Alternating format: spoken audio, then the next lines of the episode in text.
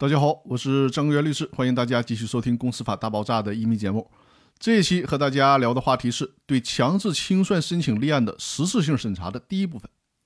立案厅对于强制清算申请进行了初步审查之后呢，就会将所有的申请材料移交到审理公司强制清算案件的审判厅。审理强制清算案件的审判厅开始对相关的材料进行实质性的审查。这个时候，如果认为仍然需要更正或者是补充申请的材料，那么可以责令申请人在七天以内予以更正或者补充。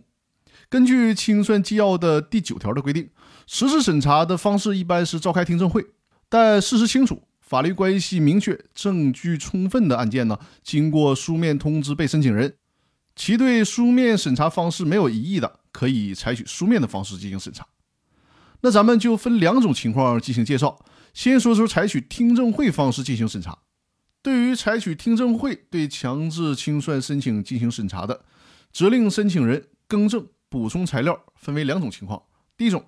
法院认为申请人所提交的材料有明显的错误，或者不满足清算纪要第七条规定条件的，比方说，申请人以股东身份提起强制清算申请，申请人提交的用于证明自己是股东身份的这个证据，仅为实际出资或者是实际行使股东权利。除此以外呢，没有其他证据可以证明其股东身份，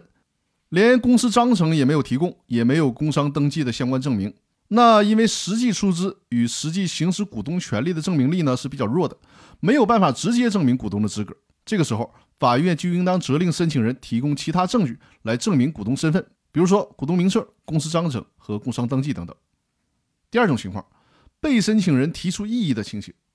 根据清算纪要第十三条的规定。被申请人就申请人对于其是否享有债权或者是股权，或者呢对被申请人是否发生解散事由提出异议的，人民法院对申请人提出的强制清算的申请应该不予受理。但是对于上述异议事项已经有生效法律文书予以确认的，以及发生被吊销企业法人营业执照、责令关闭或者撤销等解散事由有明确的充分证据的除外。所以说呢，当召开听证会的时候。被申请人提出异议之后呢，应当给予申请人七天的时间，就该异议来提供补充材料。那以上就是今天分享的内容，下一期将和大家分享对强制清算申请立案实质审查的第二部分。感谢大家的收听。